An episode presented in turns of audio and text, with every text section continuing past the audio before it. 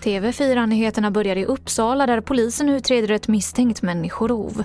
En mörbultad och uppriven man ska ha stapplat in på en bensinmack i Gottsunda igår kväll. Vittnen berättar att han sa att han hade blivit kidnappad och bad personalen att larma polis. Under kvällen så var polis på plats på en adress i Gottsunda. Så till Norge där en kvinna i 50-årsåldern och en man i 30-årsåldern har omkommit i en lavin på ön Jan Mayen i utkanten av Norska havet. Larmet om lavinen kom sent igår eftermiddag.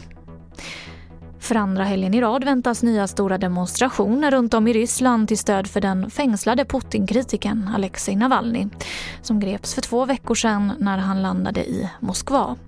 Förra helgen så greps nära 4 000 personer i protesterna.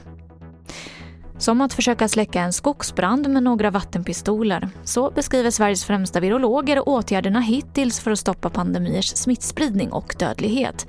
I en debattartikel på DN Debatt idag så sammanfattar Svenska sällskapet för virologi lärdomarna från coronapandemin och kräver nu tillgång till fler effektiva smittbromsande läkemedel för att stå bättre rustade när nya okända virus smittar från djur till människa i framtiden. Och det var det senaste från TV4 Nyheterna. Jag heter Emily Olsson.